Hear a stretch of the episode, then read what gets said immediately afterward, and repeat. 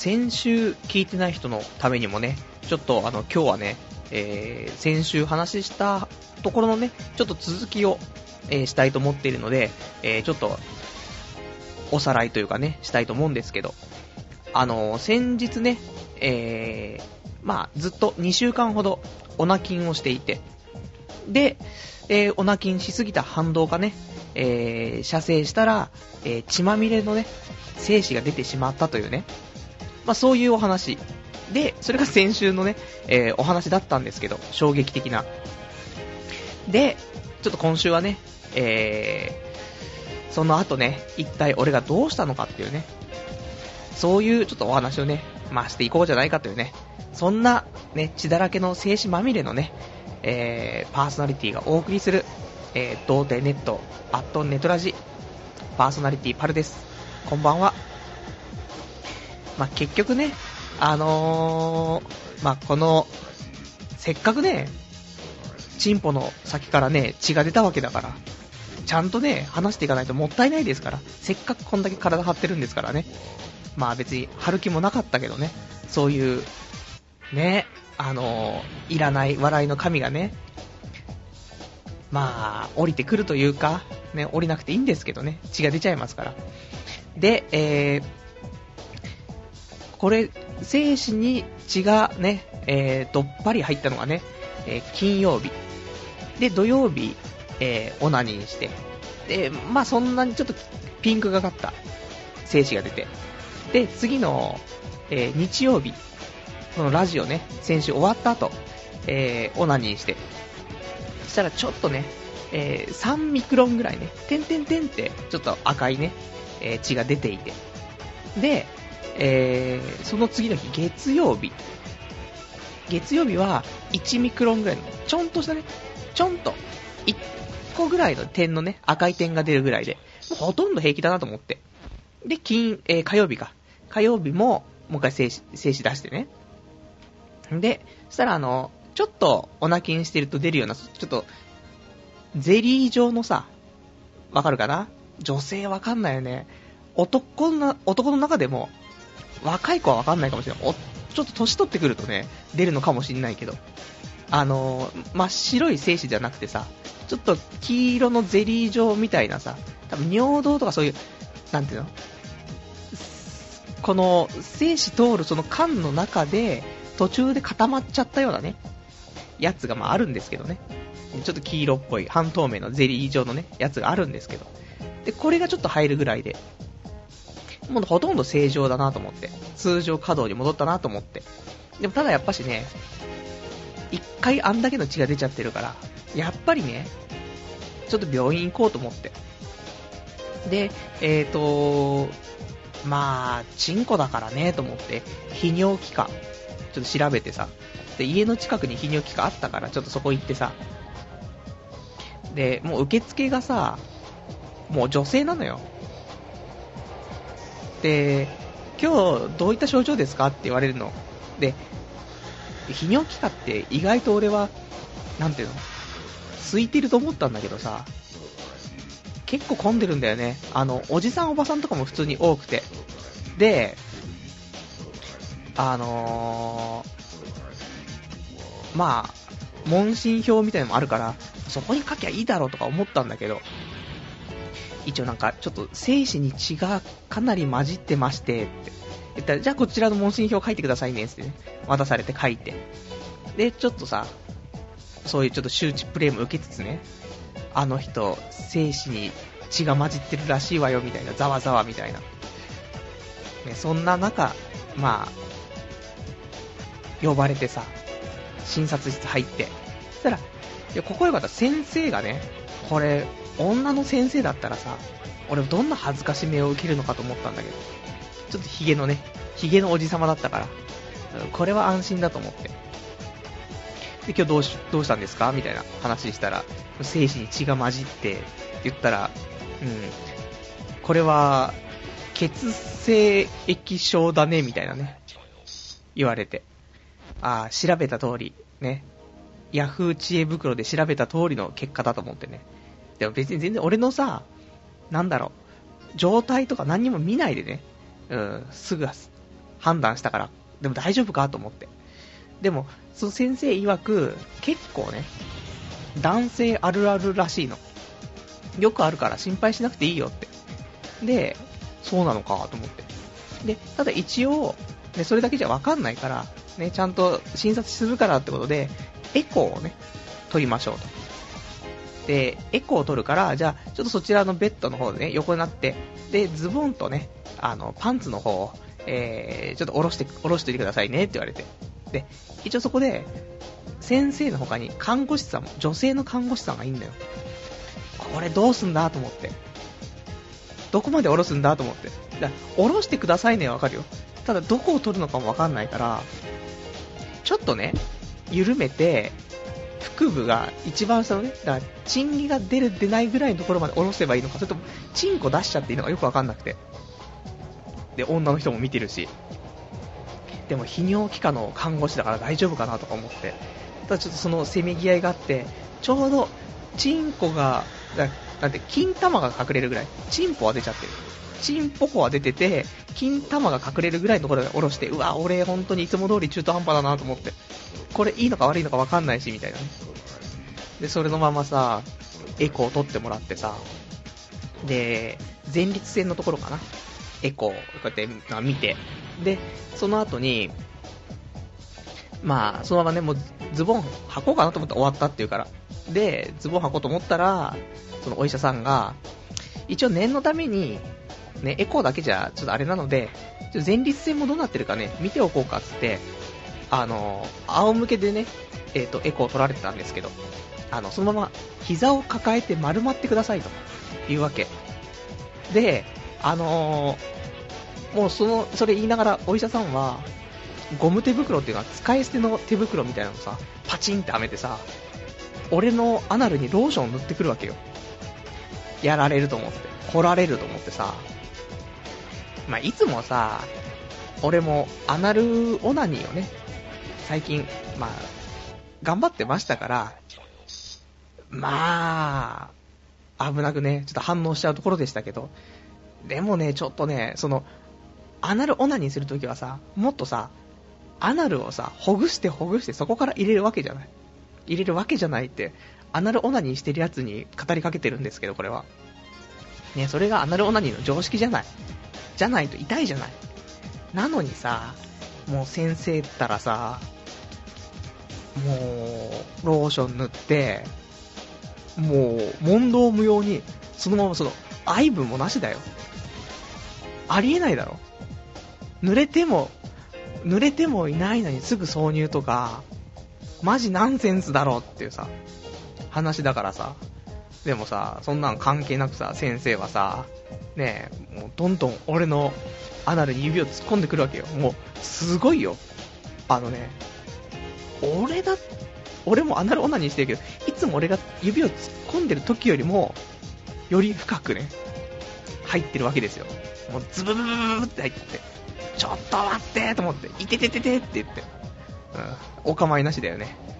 ぶっ刺してさ、で、散々こねくり回してさ、まあ、前立腺をね、刺激して、でさ、まあ、いろいろ見たらしいんだけど、そしたら、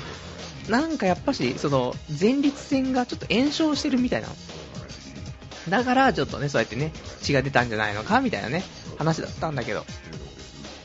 だからさ、ちょっとね、怖いねと思って。で、一応エコー撮ってさ、で、エコーの写真とか見たんだけど、本来、前立腺って何？三角形みたいな形してんの。これが炎症を起こすと、丸くっていうか楕円みたいな形に、ね、なっちゃってて。だからちょっとその炎症を抑える薬と、な出血を抑える薬みたいなのもらってさ、うん、これ飲んどけよ、アナルやろうって言われてさ、やっぱね、バレてたと思うね。俺がいつもアナルオナニーしてるのバレたよね。うん、普通ね、多分、一般の男のね、人がね、診察受けに来て、じゃあ前立腺見ましょうかって言ったら、多分こんなにズブズブいかない。なのにこいつはすぐにアナルズブズブ入った。おかしいぞこれは。このアナル野郎ってね、話だと思うんですけど。なのでね、まあそんなんで、でも、まあ、緊張してね、そのアナル入れられても、前立腺刺激されてもね、え勃起しなかったのはね、うん、さすがだなと思ってね。よく、よく耐えたってね、よく頑張ったっていう。そんな、ね、えー、泌尿器科、泌尿器科トークなんですけどね。まあ、あるあるだから、男の男性あるあるだからね。これは、まあ、みんな経験するでしょう。で、一応ね、あのー、前立腺がんとかね、大丈夫らしくて。前立腺がんとかだと、もっとね、なんかね、硬くなるらしいんで、前立腺がね。だからすぐわかるんだけど、これ大丈夫だっていう話だったから、まあ、よかったよね、そういう、一回血出したおかげでね、前立腺がんのチェックまでできちゃできちゃってさ、まあ、お得だったかなと思ってね。あと、知らない男の人にアナルをいじられるっていうね、そういうプレイもできたからさ、よかったんじゃないかなと思ってね。全く良くないですけどね。まあ、そんな、ね、そんなんで、まあ、結果、まあ、セーフ。何事もなかったようなね、えー、また今日もね、普通に過ごしてますから。やっぱりね、オナニーはね、ダメ。し、あの、しないとちゃんと。一週、な、いオナキンしても一週間だよ。もう、だから、毎日やりすぎると、またあれだけど、3日に1回はね、やっぱしないと、大惨事なるからさ、さすがに、俺もこんだけ血がね、出てもそんな男あるあるだとしても、もうあの血まみれの精子はね、見たくないしね、見たらやっぱしね、ちょっとびっくりしちゃうからね。なので、えー、皆さんもね、えー、オナキンとかしないようにしてね、で、えー、日々、オナニーにね、精進するというね、そんなね、生活をね、送っていただけたらと思います。女性の人もね、彼氏、ね、いると思うけど、まあ、オナニーさせてあげてくださいよ。じゃないと。ね、あの、血まみれの精子出ますから。中出しした時に血まみれの精子だったら怖いだろ？まあ、中出しするようなね、やつはちょっとあれですけども。だからちょっとね、もうね、まあ、この後もね、ちゃんとね、オナニーしたいと思いますから、もうあれからはね、毎日のようにオナニーしてますから、ただ、昨日は、ね、このラジオのためにね、オナニーしてラジオすると、あまり面白くないからね。面白くない放送の方が多いから、昨日はね、ちゃんと、え、オナニーしないで、今日に臨んでますからね。まあ少しはね、いいお話ができるんじゃないかなと思うんですけど。まあそんなね、ことで、えー、今日もね、えー、23時から1時間やっていきたいと思います。で、えーと、何かね、えー、あればお便りお待ちしております。お便りは、掲示板もしくはメールでお待ちしていますので、えー、掲示板の場合は、童貞ネットとググっていただいて、で、ホームページありますから、そちらの掲示板から、えー、ラジオ用スレその2というね、えー、ところに、え、お便りいただくか、あとはメール、えメールアドレスは、radio アットマーク、え .net ラジオアットマーク、童貞 .net こちらまで、えお便り待っております。まあ、あんまね、今日のね、話もね、よくわかんない話多いですから、まあ、そんなんでもね、ちょっとね、食いつきたいなっていう人いたらね、で、突っ込みたいなっていう人いたらね、あの、あ、アナルに指を突っ込まないでくださいね。僕のトークにね、突っ込むだけの話なんでね。まあそんなんでね、ちょっとまあお便りお待ちしてますんでね、よろしくお願いします。じゃあね、えーと、ちょっと先週いただいていて読めなかったお便りとかもね、いろいろありますから、ね、えー、じゃあ、ラジオネーム、え、スタンバイさん、えー、レイプ擁護発言をした立教大生がネットで話題をさらっていますね。三越伊勢丹に泣いて、おしゃれなリア充ってところが反感を買ったんだろう。みんな嫉妬しているんだろうね。だってパルさんが女はビッチだなんだと発言してもぼやすら怒らないですからね。よかったですね、リア充じゃなくてという、ね、お便りいただきましてありがとうございます。これね、先週いただいてたんでね、先週タイムリーだったのでね、ちょっとね、あの読めなかったのは申し訳なかったんですけど、まあ、逆にね、えー、今週読むことによって、あのこのレイプ擁護発言をしたね、立教大生がね、えー、どうなったかっていうね、ことがちゃんとね、えー、結果が出ましたから、まあ、良かったんじゃないかなと思うんですけど、なんかね、あのー、レイプ、ツイッターでさ、まあ、レイプされる方もされる方だよな、みたいな、まあ、話をしちゃったら、ね。そしたらなんか、いろいろとね、炎上しましてね。で、えー、で、そいつが、まあ、顔もね、えー、全部なんか2、2チャンネルとかでね、えー、もう全部バレてしまってね、そっから大炎上っていうね。で、内定決まっていた三越伊勢丹の方にね、えー、2チャンネラーのね、えー、女性の方がね、ガンガン電話をしまくってね、それで、えー、この、まあ、おしゃれなね、えー、おしゃれゴリラって呼ばれてましたけど、まあ、通称おしゃゴリね、うん、立教大生のおしゃゴリが、えー、ちょっとね、内定と、あったんだけど、内定取り消しになっちゃったっぽいよっていうね、ことらしいんですよね。まあ残念。ね。やっぱりダメだよ。レイプは。ね。レイプを擁護したら、そりゃ大炎上しますって。俺はもう、女、ビッチだなんだ言っても、レイプって発言しませんからね。だって、レイプしたって、全然、なんていうの？盛り上がらないでしょ、気持ちが。やっぱさ、なんつうの？同意を得たさ、女性と、その、なんていうの？嫌、嫌がっている女性をどうにかしたところで、全然、なんだ、浴場しないわけよね。そうじゃなくて、むしろ向こうから襲ってくる逆レイプ的な、ね、ものだと、えー、とても興奮するんですけども。なのでね、レイプはいかんよ。逆レイプはいい。ね。そういうこと。そしたら誰もね、あの、炎上しませんしね、いいと思いますし。やっぱさ、嫌がってるのを見るよりもさ、なんかすごいよがってる顔を見る方がさ、断然盛り上がるでしょ、気持ちは。そういうこと。ね。だから私、レイプには興味ございませんということなのでね。まあもちろんさ、良くないよ、そんなね、あの、露出の多い服着てね、で、夜中にさ、クラブでお酒飲んで、ね、で、もうなんか飲みすぎちゃってよくわかんなくて、みたいな。そっからもクラブだからもちろんさ、ドラッグ、ドラッグ、そのまま便所連れ込まれてレイプみたいなさ。そういうのなっちゃうのは、女性がね、やっぱし、きちんとしないといけない部分ありますけど。でもね、別にそんなさ、レイプしたって、良くないでしょ？ね。もっと、もうなんか、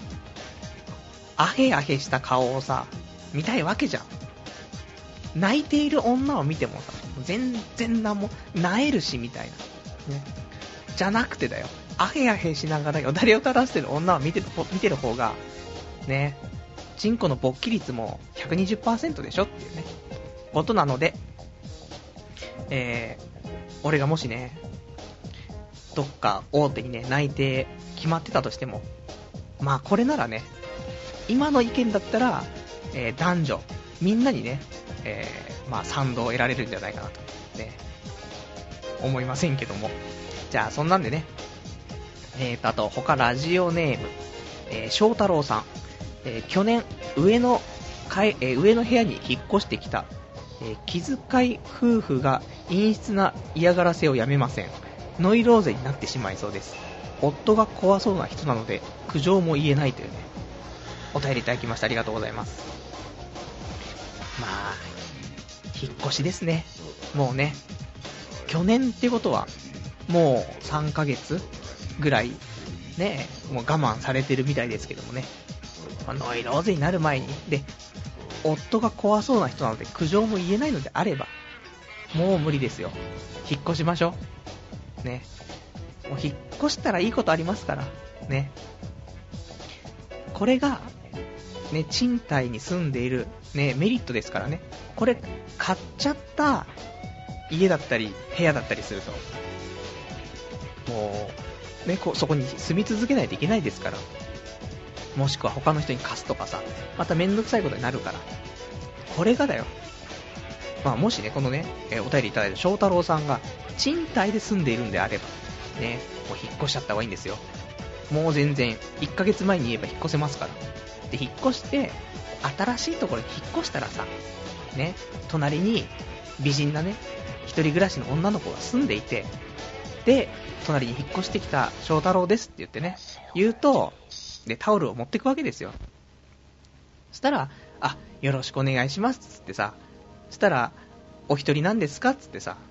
話繋がってさ、じゃあ、あの、今日煮物作ったんで、ちょっと後でお裾分け持ってきますねってさ、そういう会話がさ、出るわけよ。でも引っ越しをしないと、このままノイローゼになっちゃいますから。引っ越しすると、そういうね、うん、新しい出会いが待っているか、ちょっとね、あの、まあ、妄想で終わるかちょっとまたあれですけどもね。いや、でもそんなことないですよ。引っ越したらいいことありますからね。そんな悪い環境にいたらね、あの、辛いですからね。人生長いですから。引っ越しちゃいましょうっていうね、ね、話です。で、まあ、あとね、じゃあ、お便り、読んでいこうかな。お便り、ラジオネーム、ベズさん。えー、パルさんのツイートは、最後必ず W ですね、というね、お便りいただきました。ありがとうございます。ツイッターですね。ツイッター、私やってますけどもね、まあ、結局、あの、何つぶやくにしても最後に W がついちゃうんだよねっていうね。これも病気なんでね、10年以上 W がついちゃう。病気がね、うずーっと発病してますから、メール打つのでも文章の最後は W だし、だからもう、なんだ、あのー、文字打つときに、前はね、えっ、ー、と、携帯とかで打つときは、わっていうところ、押す、押して変換すればすぐ W になるようにね、えー、設定しているぐらい W を対応しますからね。まあそんな、ね、必要ですよ、W ね。幸せの象徴ですからね。早朝象徴ね、象徴ね？はい、なんでもないです。じゃあ、そんなんで、えー、じゃあちょっとね、コーナーをね、早めですけど、行きたいと思います。コーナーの前にちょっと、他お便りあるかな？はい。えー、コーナーいきます。コーナー、出会いサミット2012、あ、ごめん、2011だっけ ?2011 です。もう西暦すらわからんね。えーとね、出会いサミット。昔ね、作った、えー、コーナーだったんですけども。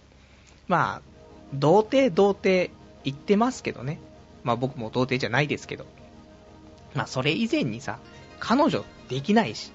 で、それ以前に女友達できないし。で、それ以前にもう出会いすらないだろっていうことで、どうしたら異性と出会えるのかっていうのをね、まあちょっと考えていこうじゃないかっていうコーナーなんですけど。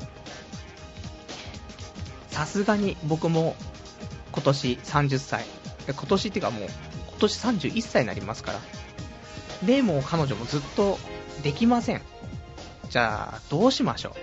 う。ね。で、昔々ね、あのー、ちょっといろいろと皆さんにアドバイスいただいたときに、フィットネスジムに行けと。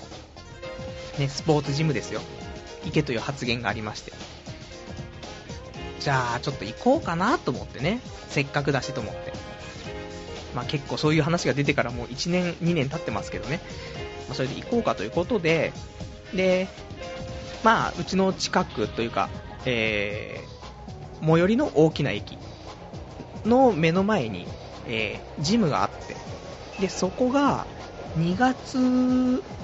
中の入会であれば、えー、入会金が無料っていうね、キャンペーンやっててさ、で入会金って5250円ぐらいかかるの。だから、ちょっと高いなと思ってて。でもそれがかからないということ。っていうのと、あと、まあ、大体その駅には毎毎日ね、あの仕事で通ってるから。で、えー、仕事終わってその駅ぐらいに着くのが夜10時ぐらいなのね。で、まあ平日ね、毎日ちょっと部活みたいな、で、高校の頃とか中学校の頃とかさ、学校終わって部活やって帰ってくる。それ毎日じゃん。ということは、まあ、仕事終わって、で、ジム行って帰ると。こういうね、平日をね、過ごしたいなと思って。そしたらちょうど、えっ、ー、と、そこのジムは、え夜の9時から12時っていう、その3時間の、えー、まあ、施設の利用ね。で、平日のみなんだけど。っていうコースがあってさ、6500円ぐらいなのかな？だから、まあ、ほどほどのね、値段でできるから、いいかなと思って。意外とさ、夜って11時ぐらいで終わっちゃうジムが多いんだよね。でもそこ24時間やってるみたいだから、それでね、一応9時から12時にしたんだけど。でさ、まあ、22月の、えー、28日に、えー、申し込み行って、まあ、2月中にね、申し込まないといけないっていうから。で、え、ー、と、28日から申し込めば、もうその日からすぐに、もうジム使えるって話だったんだけど、なんかちょっと、なんて、ビビっちゃって。で、3月からで、つってね。3月から入会って話になって、で、2ヶ月間分かなちょっとお金を払って、3月、4月分のね、あの、会費を払って、って話だったんだけどさ。でももう、その、申し込みのところからさ、なんか、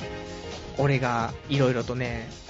あの、おどおどしながら申し込みをしてさ、結局申し込みなのに1時間ぐらいかかっちゃったりとかしてさ、もうここ来たくないわーと思って。でもお金払ったしなーと思って。で、3月1日、平日だから、じゃあね、今日からまあ一応ジム初日だからと思ってね、仕事の帰りにさ、ちゃんとね、あの、新しくさ、ジャージを買って、で、あと、ランニングシューズもね、室内用の新しいもの買ってさ、で、もうカバンの中詰めてさ、それでも仕事行って、で、その帰りにさ、じゃあ今日行くかと思って、ね。でもさ、なんかもう、嫌でね、何か嫌でね、なんかあの、気持ち的には、バイトの初日みたいな。バイトね、コンビニのバイト受かりました。で、明日からじゃあ来てね、つって。で、ね、当日、うわ、今日行きたくねえ、バイト、みたいな。その気持ち。ただやっぱ仕事だから、行かざるを得ないから行くけど、みたいな。本当行きたくない、みたいな。もうバックれたい、みたいな。そんな気持ちで、でも僕あの、ね、仕事してお金もらうんじゃなくて、すでにお金払ってる方だから、バックれてもね、バックれても何も言われないっていうことで、えー、3月1日バックれてしまいまして、ね、いや、いけないんで、なんかね、あの空間、その、受付の人たち、女の子とかと、あとトレーナーと、あとは、毎日来てるようなその常連の人たちのそのなんかアットホームな空間、入っていけねえよと思って。行きたくねえなーつって。バイト先もそうじゃん、なんか、若いさ、ね、学生がワイワイやってるようなバイトにさ、絶対この輪に入っていけねえし、もうやめたいみたいな、もう帰りたいみたいになるじゃん。一緒でさ、ジムもさ、それで辛くてさ、で、次の日かな、2日 ?3 月2日になってさ、で今日こそはと思って、で、休みだったからさ、その日ちょうど。で、休みだから、まあ、休みだったからってか、まあ、泌尿器科行った日なんですけどね。泌尿器科行ったのが3月2日で。で、行って、別に夜だからさ、9時からだから。じゃあ全然ね、まあ、ゆっくりご飯でも食べた後に行けばいいかなと思って。だけど、やっぱ行きたくねえなーと思って。もう金払ってんのにね。もったいねえな、金払ったのにと思いつつも行きたくねえなーと思って。で、結局、ね、あの、うだうだして行けず、ね、そんなもんだよ。そりゃ、出会いが欲しくたって、出会い以上にだよ。もう辛いんだっていくのが、ね、本当に、そのもう、人間との交流というか、人間関係、ダメなんだよね。本当にあんま人と関わりたくないっていうのはね、ここでね、あらわになりましたけど。なので、でもまあ、しょうがないよ。行かないとね、いけませんから。で、えー、3月3日、ね、木曜日。この日なんとかようやく行けてさ。で、まあなんか初心者講習みたいな、俺まだジムとか行ったことないから、機械の使い方とか全然わかんないしさ。で、そういうの全部教えてもらったりとかして、で、ちょろっとね、体動かしてさ、やったんだけど、まあ、行っちゃえばね、行っちゃったで楽しくやれるんだけどっていうね、ところで。で、結構器具も使うからさ、ガシガシガシガシやってさ、で、結構な、これはマッチョになるなと思って。で、なんか、隣でね、そういうなんか自転車漕いでるみたいな器具があるんですけど、そこの漕いでる隣とかで女の子が漕いでたりするわけよ。ちょっと女の匂いすると思って。これ出会いあるかもしれないと思ってね。やっぱ一応コーナーとして出会いサミットですからね。出会い求めてますから。これはいけるかもしれんぞっていうね。だって毎日行って、毎日同じようなことやってれば、で、いつもその子の隣とか行けば、ね、あ、今日は、なんか、こんな遅い時間からなんですね、みたいな話になって、いや、いつも仕事終わるのがこのぐらいの時間で、みたいな、あはは、みたいなさ、なるわけでしょじゃあ、ちょっと体、この後一緒に動かしに行きませんかつって、ね、夜の体動かしみたいなさ、話じゃん。真夜中のジムに行きませんかって話だからさ、そういうの期待しつつだよね。で、まあまだ平日は続くわけでね、金曜日4日。で、まあ、4日でね、あの、平日まあ終わっちゃうから、で最後ね、ガシガシやって、で、土日休んで、で、月曜日行けば、ちょうどね、あの、人間はあの、ガシガシやってね、1日空けて、ね、えー、1日空けるとその超、超回復っていうのするからね。で超回復すると、まあ、すごい筋肉つきやすかったりとかさ、するから。じゃあ、そういうパターンで行こうと思って。で、金曜日は仕事あったから、仕事行って帰りに、寄ろうと思ったんだけど、やっぱしね、嫌になっちゃってね、バックれちゃってね、なんか思い出すよねと思って。中学校の頃とか、バスケ部でさ、もうすげえバックレたかったんだよね。まあ、ちょっと腰をね、痛めてて、で、ヘルニアだったりとかもあってさ、まあ、もう嫌だったんだけどさ、もうそれでバックレなくちゃいけない、あの気持ち、もうどんどん思い出しちゃってさ、で、結局金曜日も、バックレてね、ジム行けず。だから結局、3月入ってまだ1回しか行ってないんですね。だからもう明日は月曜日だから行こうかなと思ってるんだけど、行けんのかな？ね。難しいよねと思って。で、まあ、あの、ジムね、行った帰りはね、まだビッグマックがね、マクドナルドのビッグマックがまだ1個200円だったから、運動したしってことね、ビッグマックを2つ食べちゃうとかね、それありましたけど、だって運動してるんだもん。家でゴロゴロしながらモンハンして、アニメ見ている俺とは違うよ。ね、出会い求めて、体動かして、ビッグマック食べてんだから、全然リア充だって話なんですけど。まあこれもね、あのー、ちょっとジムに通うということでね、出会いはあるんじゃないかとね、思って。まあ話を聞くと、まあそういう一緒のね、その、行っている女の子とかっていうよりも、その、トレーナー、ね、教えてくれる人との出会いがね、あるんじゃないのみたいな話もあったから。ただな、あんまり可愛いトレーナーいないからな。意外と女の、女のトレーナー多いんですけどね。でもそんなにね、この子、可愛いなっていうようなトレーナーはいないから、ね、俺のね、そういう下のね、トレーニングもしてくれるんだったらぜひお願いしたいんですけど、まあその辺難しいからね、やっぱし、一般女性ね、ちょっと求めていきたいなと思って、まあこの辺も進展があればね、出会いサミット2011でね、えー、どんどん、あの、紹介していきたいと思うんで、こう、ちょっとこんな可愛い子がいたとかね、こんな子にちょっと惚れたよとかね、いう話もね、出会いサミットの方でね、していきたいと思いますんでね、こちらもぜひぜひご期待くださいということです。じゃあ、そんなんでお便りいただきましょうか。じゃあ、いただきましょういただいておりますね。えー、ラジオネーム、えー、ベベゾナータさん。えー、ガキ使が遅くなったので、生で聞けるようになりました。今聞いてます。お便りいただきましてありがとうございます。ガキの使いは遅くなったんですか？放送時間が。日曜日、いつもね、11時ちょっとぐらいとかからやってましたっけ？最近見てないんだよね。高校生ぐらいの時はね、よくね、ガキツカ見てたんですけどね、七変化みたいなね、大好きでしたけどね、最近ちょっと見てなかったんでね、もしこのラジオ終わった後でね、見れるんだったらね、えー見ていきたいと思うんですけどね。えー、あとはお便り。えー、ラジオネーム、クレイジーフォーヤスさん。そろそろ例の川崎でのあの祭りの季節がやってきました。パルさん、今年は行きますかという、ね、お便りいただきました。ありがとうございます。ね、あの祭り、伝説の、伝説のチンポ祭りですね。去年はね、そういう、まあ、ネタになればなと思ってね、ちょっと行ってきましたけど、まあ、チンポの形したね、ご神木みたいなのね、みんなでエッサホイッサ、エッサホイッサってね、うん、エッサホイサ、エッサホイサじゃなくて、デッカマラ、デッカマラって言ってましたからね。そんな、チンコ祭り、ね、今年、行きたいっちゃ行きたいけどね、なんか、オフ会、童貞ネットのオフ会でチンコ祭りとかね、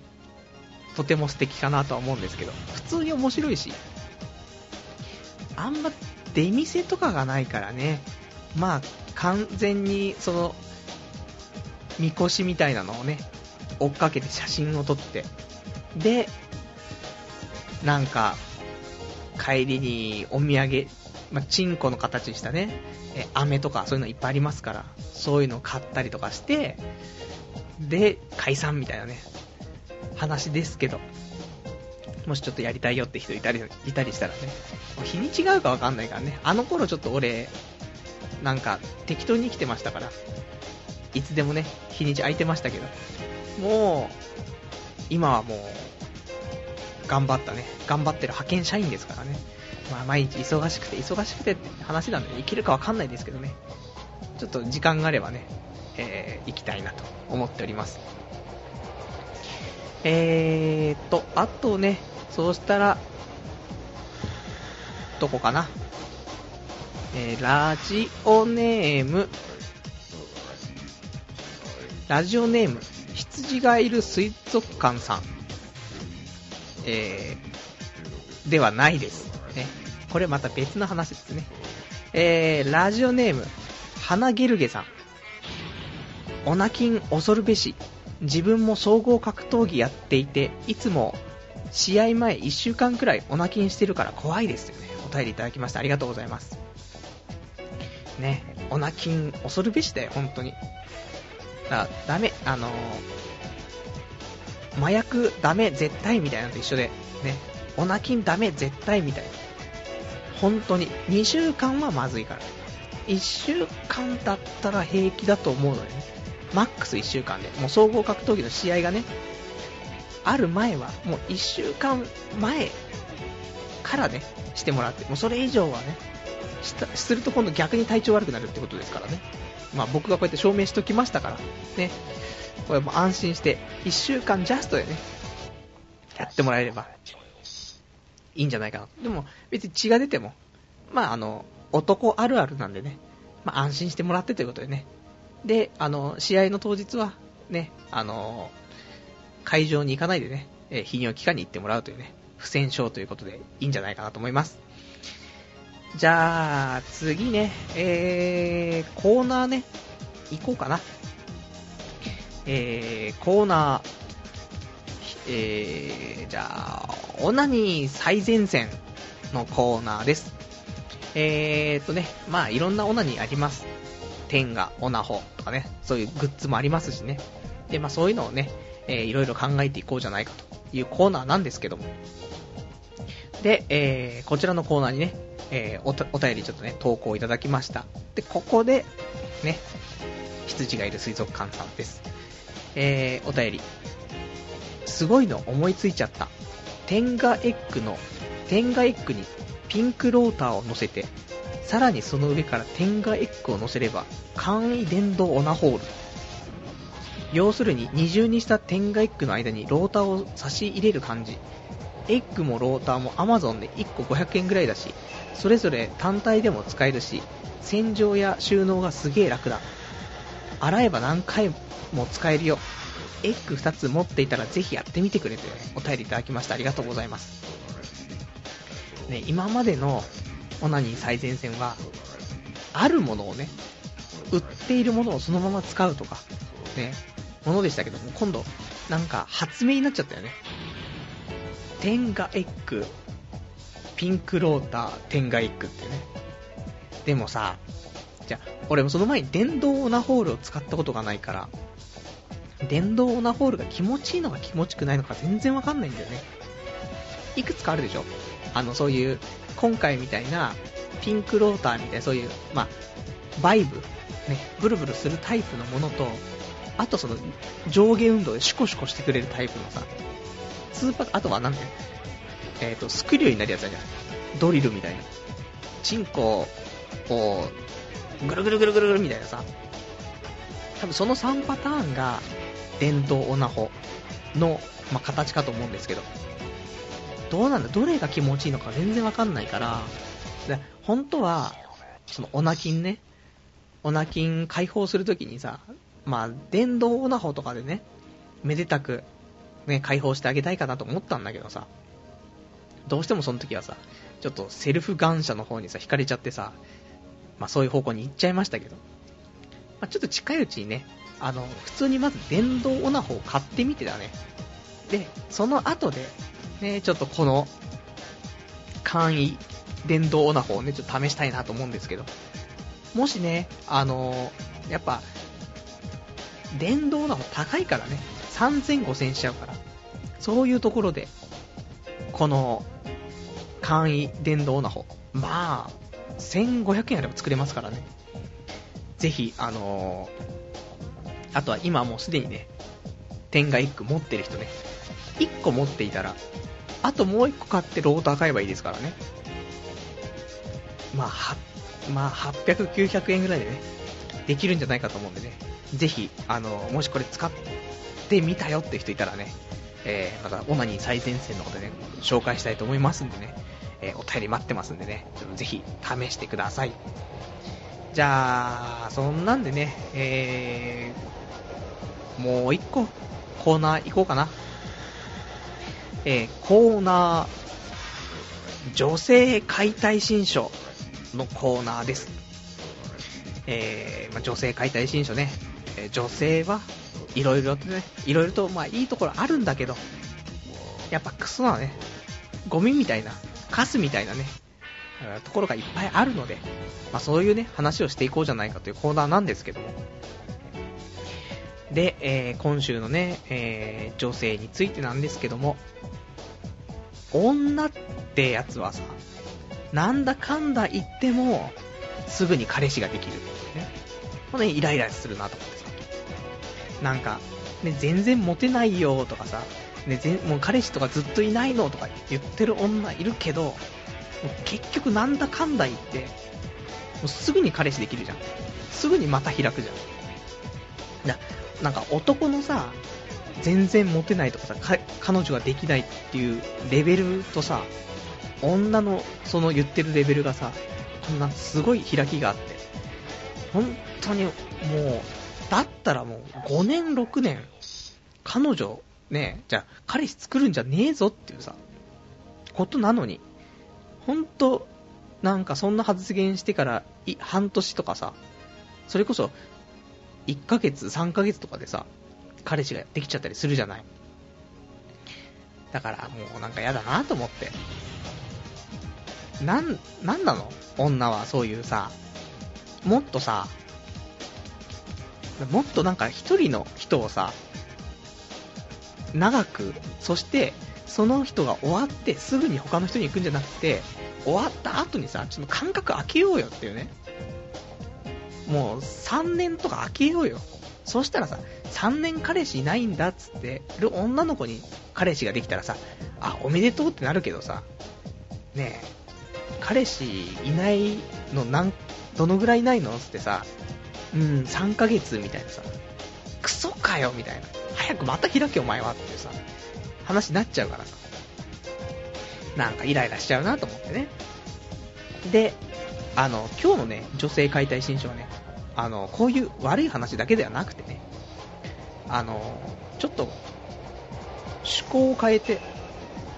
あの、女のいいところもね、ちょっと考えていこうかなと。で、あとは、その、女のクソなところを言ってましたけど、実はこれクソじゃないんじゃないかっていうね、ことも見直していけたらなと思って。で、その女が意外とクソじゃないかもしれないっていうね、話なんですけど、あの、ショッピングとか行くとさ、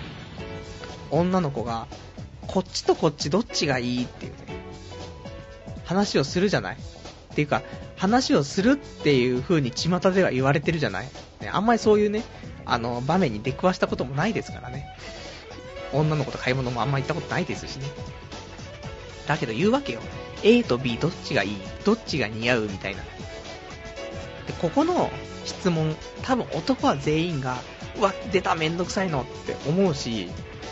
もう、女性の脳みそを、ね、こんだけなんか、ね、現代科学でさ、解明しておくとさ、なんかもう女性は、そういう質問するときにすでに自分の中で答えが決まっていると。だけど聞いているっていうね、話らしいですから。女うぜえなと思ったんだけど、ただ、これを置き換えて考えてくださいと。俺たちがね、例えば、マンだらけに行って、フィギュアをね、いっぱい見ていると。で、うわ、このフィギュアとこのフィギュア、どっちがいいかなってなった時、ね。聞くじゃん、多分。一緒に女の子とデデートで行くってこともわかんないけど、行って。で、このフィギュアとこのフィギュアどっちがいいかなつって。ね。そしたら女の子が、こっちのフィギュアの方が可愛いんじゃないとかって言うけど、いやでもそっちのフィギュアじゃなくて俺こっちの方が、みたいな。じゃあなんで聞くのみたいなさ、なると思うんだけど。そうやって置き換えると、意外と、女も男もあんま変わんねえなと思って。普通に、物がでちょっと違ってくるだけじゃん。だ服とかさ、靴とかさ、そういうんだったら、ね先にググってアマゾンで買、アマゾンで買っとけよ、カスがみたいなさ、話になるんだけど。でも女女性からしたら多分フィギュアとかは、もうフィギュアこそそんなんググってお前アマゾンで発注しとけよクソがってなってると思うんだよね。そういう意味で、だ女性の、あこういうところ理解できないなっていうところも、意外と男のやつでも置き換えて考えると、あ、案外理解できるねっていうね、ところがあると思うの。だから、まあ、意外とね、女はそんなにクソじゃないんじゃないかなと思って。だから、A, A の服と B の服どっちがいいって言われた時に、やっぱ普通に、あの、こっちの方がいいよとか、ね、俺はこっちの方が好きだなとかっていうよりも、あの、ど、どっちが気に入ってるのみたいなさ、風に言っていただけるとね、うん、いいんじゃないかなと、ちょっとね、思いましたよっていうね。フィギュア買うときだって、同人誌買うときだってさ、ねどう？って聞いたときに、うん、あんまこっち好きじゃないかなとかさ、言われたらさ、こんなこと言うなよみたいになるわけじゃん。だそこで、ね、うん、どっちの同人誌の方がなんか気になってるの？みたいな言われると、ああ、でもこっちの同人誌の表紙とかすごい気になってるんだよね。でも、こっち側の同人誌、ね、A の同人誌は表紙が気に入ってて、で、B の同人誌はね、ちょっとあの内容が、ちょっとね、いいんだよねって話になって、まあ会話もね、盛り上げることもできるんじゃないかなっていうことでね、ちょっと、あの、質問されて、逆に質問で返すのはあんま良くないけども、まあ、時と場合ね、よっては、こうやって質問で軽く返してあげるとね、どっちの方がちょっと気になってるのぐらいの話をしてあげると、その人のね、あの、すでに決まっている、深層心理の中で決まっている答えがね、引き出してあげられて、この人と会話してると、ね、なんか、楽しいみたいな、なって、帰りはセックスできるからさ。そういうのをちゃんと考えてね、やっていけたらね、いいんじゃないかなと。彼女もね、できやすくなるんじゃないかなと思ってね。まあ、そんな話です。ね。そんなんで、よくわかんない話だね、今日もね。えー、女性解体新書終わりなんですけども。じゃあ、お便りね、いただいてるから、お便りを読んでいきたいと思います。えー、ラジオネーム、818番さん。えー、女性の言う悪口はなんであんなにエグいんでしょうか？男性の言う悪口は気持ちがいいんだけど、女性は身体的特徴をけなしますよねというね、お便りいただきました。ありがとうございます。女性解体新書からね、ちょっとつなげてきましたけども。ま、女性はさ、えぐい？えぐいね、もともとがえぐいんだよね。多分置き換えて考えると、これも意外とね、あの理解できる部分出てくるんだと思うんだけど、現状出てこないけどね。女性はね、女性の下ネタってなんかすごい露骨でさ、なんか、グロいじゃないそういうのと一緒なのかなとは思うんだけどね。そう、男の悪口って、だユーモアがないんじゃない？女の悪口って、本当に悪口になっちゃって、ギャグも入ってないじゃん。ほ、本意気じゃない？だけど、男の悪口って、ある程度ギャグにしてたりとか、ね、笑えるようにするじゃない？で、女も笑えるように言ってるんだろうけど、超あいつマジで超キモい、ギャッハハみたいなさ、その、ギャッハハ具合がね、ちょっとひどいギャッハハなんだよね。男のギャグは、じゃあ男の悪口は、ある程度、ネタ的なところもあるからさ、そういうのでね、面白さもちょっと含めつつね、やってると思うんだけど、まあ、そういう意味でね、女性、いや、そんなことないよ。女性はね、女性は悪口言わない。ね。女性は悪口も言わないし、うんこもしないし、しょんべんもしないって。もう、お花の匂いしかしないんだから。女性っていうのは、とても、女神のように優しくてさ、ね、すぐに股を開いてくれて、ね、で、レイプっていう言葉を擁護すると、ね、内定している人も、どんどんどんどん蹴落としていくっていうさ、それは女性ですからね。もっとやっぱし、まあ女性に寄り添寄り添ってさ、ね生きていきましょうよ。いい、いい子多いって多分女性。会ったことないけどあんまり。ねまあ、そういうね、女性を、僕がちょっとね、フィットネスジムの方でね、ゲットしてきますから。ね、それでちょっともうみんなね、女性ってやっぱし、ね、いいもんなんだなっていうね、いう風に、ちょっと思い直してもらえるようにね、頑張ってくるんでね、ね、期待してもらってということで。じゃあ、お別れのコーナーね、行きたいと思います。お別れのコーナーは、今日ね、えー、読めなかったお便りとかね、えー、れなかったことをね、えー、つらつらとやっていこうというコーナーなんですけども、えー、ラジオネーム、もぬけの殻のお尻のあら、アナさん。今日、今日噛むね、なんかね。はい。えー、最近生で聞けてないから、仕事終わりに漫画喫茶に飛び込んで聞いてます。普通に帰ったら間に合わないですからね、というね、お便りいただきました。ありがとうございます。もうスーパービジネスマンが、ね、仕事の帰りに漫画喫茶で童貞ネットを聞くって、ね、謎ですけどね。でもこれね、あれ、あの、ネトラジがね、生でね、聞ければって話ですけど、あの、iPhone、iPhone とか使ったらね、iPhone アプリであの、あるんですよね。ラジオ聴けるのが。なので、あの、前にね、えっ、ー、と、リスナーの方から教えていただいた、えー、まだあんのかな？ラジオタッチっていうね、えーと、アプリがあるんですけど、これで多分ネトラジとか聞けるんで、もしね、もう抜けの殻のお尻の穴さんもね、iPhone 持っていたら、それを使っていただければ、漫画喫茶に飛び込まなくてもね、聞けますから。まあ、まあ、こうやってね、聞いていただけるってだけでね、とても嬉しいんでね、あのー、今後も毎週のようにね、仕事終わりに漫画喫茶に飛び込んでもらうっていうね、形で。で、そこから始まるですから、毎、毎週日曜日の夜11時になると、あの人いつもね、漫画喫茶に来るわね、つって。で、受付の女の子と仲良くなってからのですから。個室でセックスですね。羨ましい。えー、ラジオネーム、えー、羊がいる水族館さん。えー、日本の恋愛って一夫多妻というか、少数の男が多数の女を延々とパス、パス回ししている感じなのかなというね、お便りいただきました。ありがとうございます。そうなんだよね。その、女は、ね、なんだかんだ言ってね、彼氏ができてしまう。そういうことだと思います。だから、多分だから男の女性経験人数っていうのは少ないんでしょうけど、女の男性経験人数は多いというね。まあそういうことになってくるとね、もうこの、今おっしゃったね、理論っていうのはもうがっちりハマってくるんですけどね。まあしょうがないのかな。ね。男はもう、女に惹かれますからね。なんだかんだ言って。そうすると、ね、フリーになった女はね、もうすぐに他の男がね、えー、突っ込みたくったって、突っ込んで突っ込んでって話ですからね。まあ、しょうがない。世界のね、摂理ってやつですね。えー、ラジオネーム、もぬけの殻のお尻のなさん。えー、2種の神器のオパーイと穴がありますからね。棍棒だけでは限界がありますよね。というね、お便りいただきましてありがとうございます。そうですね。男は、でも、あの、女も、そうやってね、おパイと穴があるっていうね、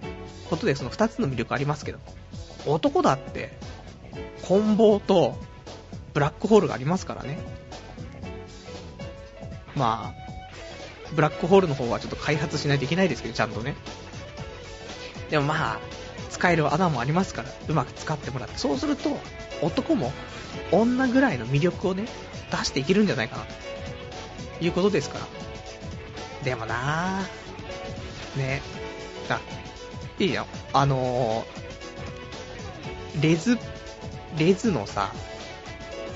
なんか、漫画とかさ、読んでるとさ、その、両、両方にチンコがついているようなさ、棒があってさ、ディル、ディルドっていうの。わかんないけど。ね。で、女の子同士で、ね、その、両方にチンコついたやつを刺してさ、で、えー、一緒にそれで気持ちよくなりましょうってありますから。そうしたら、男と女でも、アナルとアナルにその棒を突っ込んで、楽しむって方法もね、ありますからね。ちょっと新しいですけどね。チンコがあるのにチンコ使わずアナルを使うというね。そういう新しいプレイもね、今後の未来のね、男にはね、ちょっとまた必要になってくると思うんでね。みんな、あの、ぜひ、アナルを開発してね。ただやりすぎると多分、俺アナル、アナルいじくりすぎて血が出たとかないよね。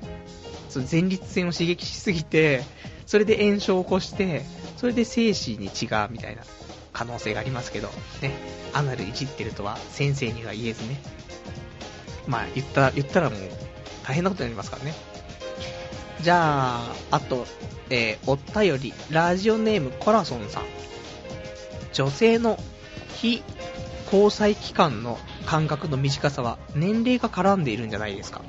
これは本人の意識の問題ですが、なんか焦ってるというか、対して男は少しばかり余裕がありますからねというお便りいただきましてありがとうございます。真理ですねこれがね。だって女の人はやっぱし子供をね生まないといけないからそうするとなんだかんだで30歳までが、まあ、女性としてねあのま、子供を安心して産めるようなね年齢だと思うんですけどそこからね、コストやっぱし高齢出産ってなりますから、そうすると、言っても、ね、女性の寿命は、そしたら、16歳から30歳の14年間ですからね。この間になんとか子供を作らなくてはいけないと。なるわけだからね。でも男に関しては、まあ、18歳からね、まあ、政治、まあ、結婚できますけど、まあ、多少の経済力がないといけませんから、たまあ、20歳からだと考えても。で、通に子供をね、作るのに、60歳とかでも全然子供ね、できたりしますから、そう考えると、40年あるんですよね。だからもうこのね、14年対40年のこの差、それを考えると、約3倍でしょだから、男性経験人数は3倍あっても、文句は言えないっちゃ言えないのかもしんないよねっていうね。まあ、女性側に立ってみました。ね。じゃないとちょっと、あの、ツイッターが炎上しちゃいますからね。だそういうことでね。だから、いいんじゃないかな。ね。男の、最近のね、男のね、経験人数、女性経験人数何人ぐらいかわかんないですけど、まあ、30歳ぐらいの男だったら経験人数、5人ぐらいなのかな一般的な人間って。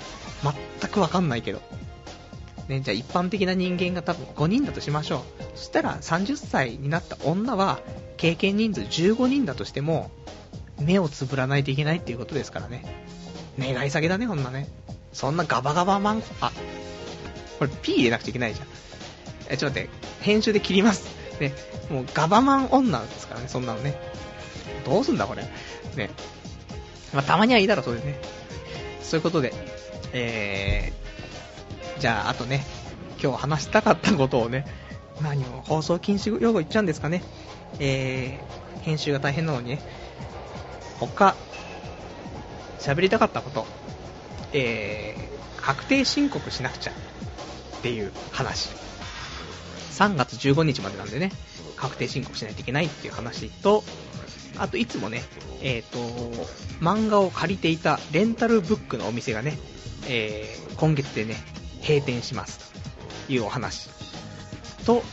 えー、髪の毛を切りに行きたいっていうお話ね、うん、お話ねっていうかね、そういうことね、かな。あとはね、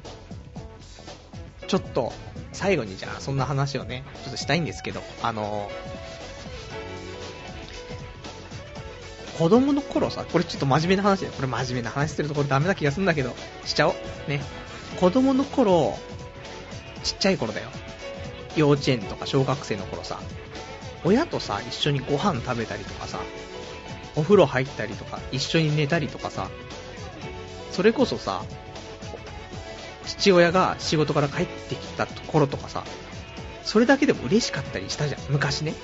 幼少期の頃思い出して。で、今ってさ、もう、まあ俺も親と一緒に暮らしてないからあれですけど、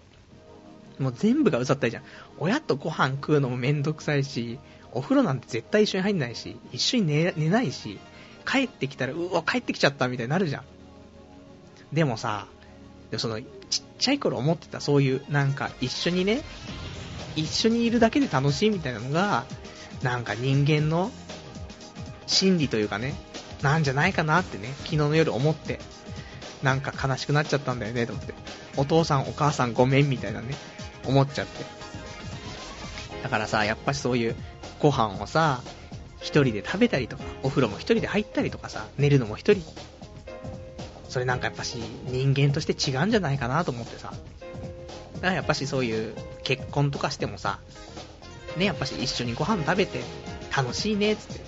お風呂に一緒に入って楽しいねってさ、で、一緒に寝てさ、セックスみたいなさ、楽しいねって話じゃん。で、それをうざいと思わないでさ、やっぱなんか、ねえって話なんだよね。やっぱり一人の時間が多くなればなるほどさ、一人で過ごすのに慣れちゃうしさ、で、それによってなんか、一人で過ごすことでの有意義な時間をね、作れるようになっちゃうからさ、そうすると逆にね、あの、人と一緒にいるとさ、有意義に過ごせないってのが出てきちゃうけどさ、やっぱそうしたら、一人の時間とかさ、そういうのは一回なくしてさ、ねえ、その複数の人数でいる時のね、有意義な時間のね、使い方とかさ、喜びをさ、感じて生きた方がさ、人間としてね、心が充実するんじゃないかなと思ってさ、そんなことをさ、昨日、お、ベッドの中で一人さ、丸まりながら考えてさ、ちょっと死にたくなっちゃうよね。ね。だからもう、もう本当に、なんか、親に申し訳ないなと思ってさ、ちっちゃいさ、親からしたらさ、俺もう30歳だけど、多分親ぐらいの年になると本当にもう毎日がさ、もう1年とかもさ、すぐ経っちゃうと思うんだよね。だから、気持ち的には全然もう、ちっちゃい頃のさ、なんていうの、俺をさ、全然、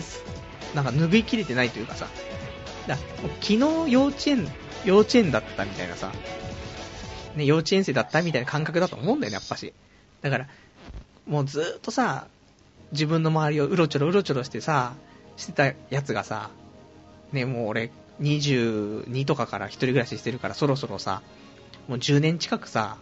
一人暮らしなわけよ。するとさ、うろちょろしてたやつが急に10年ぐらいさ、自分の元から離れてさ、全然会わなくなっちゃうってさ、悲しいことだよねっていうさ。だから、みんなもさ、あんま実家帰ってなかったりとかさ、実家の、実家で暮らしてるやつも、親をね、うざがってる人いっぱいいると思うけど、もっとね、なんか、優しくしてあげた方がいいんじゃないかなと思ってね。申し訳ないなと思って。もう、今週親から電話あったんだけど、なんかもう出るのもめんどくさくなっちゃって、出れなかったり、メールもらっても、メールも返してなかったりしたんだけど、ちょっと昨日ね、そんなこと考えて、で、今日ね、仕事行く前にね、親に電話しちゃったけど、ね、なんか用だったの？用があったの？つってね。だからちょっとそんなことをね、考えたので、みんな親にね、そろそろだって母の日とかね、4月になったらありますから、みんなね、優しくしてあげましょうねっていうね、ことです。いいラジオでしょ？ね。はい。そう。えー、ラジオネーム、もぬけの殻のお尻の穴さん。パルさん、意外と親思いな一面ありますよねっていうね、お便りいただきましてありがとうございます。ありますよ。ねみんな分かってたと思うけど。ただ、親思いとはまた別でね、ガバマン、ガバマンっていうね、話もしますしね。まあどうでもいいですけどね。そんなんで、ちょっとね、あのー、みんな、たまには実家帰って、で、親のね、飯でも、親の作る飯でもね、食ってさ、それだけでいいと思うんだよね。ご飯代は浮くし、親孝行もできるっていうことでね、一石二鳥だからさ、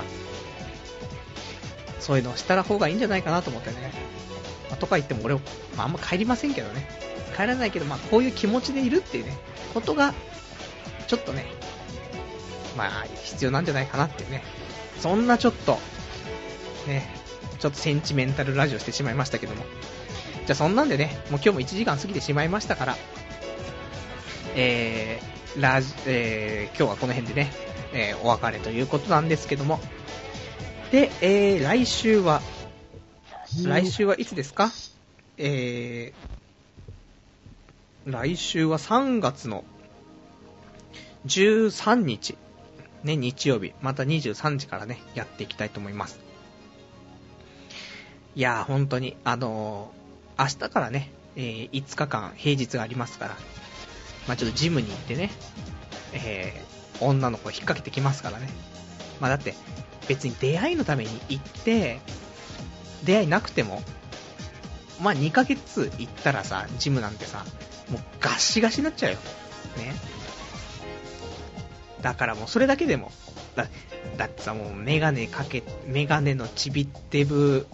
ハゲ、みたいなさ、そんなやつでも、まあ服を脱いだらね、ムキムキだったと。ね、そしたらもう女の子もすぐ抱いてってなるからさ。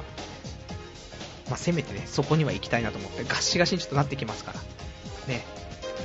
じゃあ、あと、じゃあ最後お便りかな。えー、いただいてます。お便り、ラジオネーム827番さん。ガバマンじゃなくて男のがちっちゃいのかもよというね、お便りいただきましてありがとうございます。もう、俺、ちびデブ、メガネ、ハゲの、プラス単勝とかね、単勝とかそういう話しないでほしいです。もう、ちっちゃいんです、チンコはもう。ね、俺の、俺の他の人と比べてどうかなって、女の子にね、聞くのはナンセンスですけどね。でもまあ、いっぱいいろんな男のね、チンコを加えてきた女がいればさ、やっぱしさ、聞きたくなっちゃうところですからね。まあ確実にちっちゃいよなーと思うんだよね。チンコはズル向けなんだけど、ちっちゃいというね、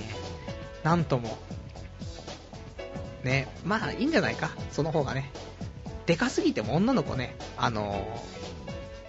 破けちゃう。ね。こんなの入らない。大きすぎる。破けちゃう。みたいな。ね、そんな言葉もね、一度は聞いてみたいセリフの一つですけど。ね。いいんです。あとはテクニック。いや、もうテクニックも全然女性経験がね、乏しい人間としてはね、何もできませんけど。まあいいです。ね。G スポットをね、意識して、チンコを動かしましょうというね、ことで、えー、もう今日はこの辺でお別れです。じゃあ、今週もね、えー、よくわからない1時間でしたけども、ご視聴いただきましてありがとうございました。じゃあ、また来週お会いいたしましょう。さようなら。